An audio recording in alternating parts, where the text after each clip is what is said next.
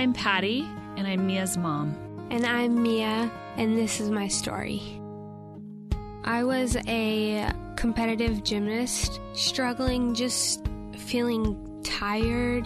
My body couldn't handle it anymore. I had swollen lymph nodes.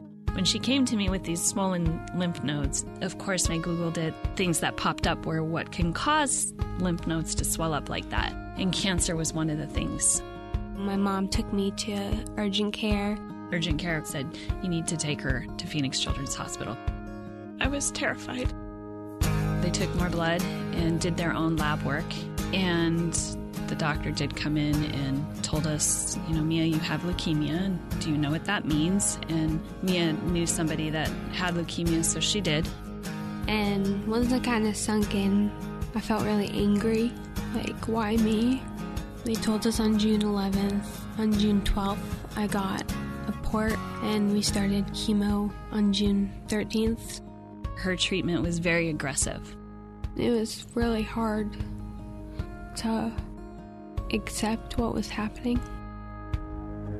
Even though I know I don't wanna know. Yeah, I guess I know. I just hate how it sounds.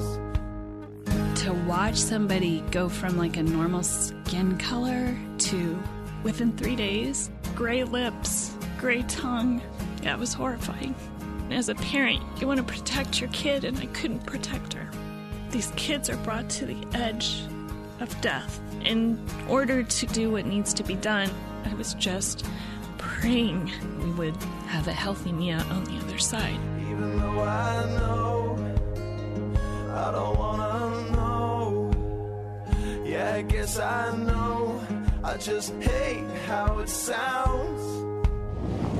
We did two full rounds. Thankfully, they were able to get her in remission after the second chemotherapy round. And then the donor was ready and Mia was ready, and then we headed for transplant bone marrow transplant. If I traded it all, if I gave it all away for one thing, just for one thing. We don't know a lot about our donor. They can't tell you that. It's, you know, privacy issues and all of that. The first thing I do is just give him a big hug. And I would thank him for giving me a second chance.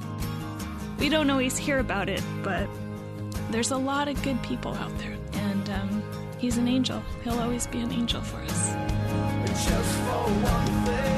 I never fathomed that we would rely so much on this facility. Even when we drive up to park the car and we see one of the guards, Anthony, you know, like it's just, it's that family sense. Like, hey, how are you? How, you know, I'm grateful for that, for Phoenix Children's Hospital. I'm very grateful.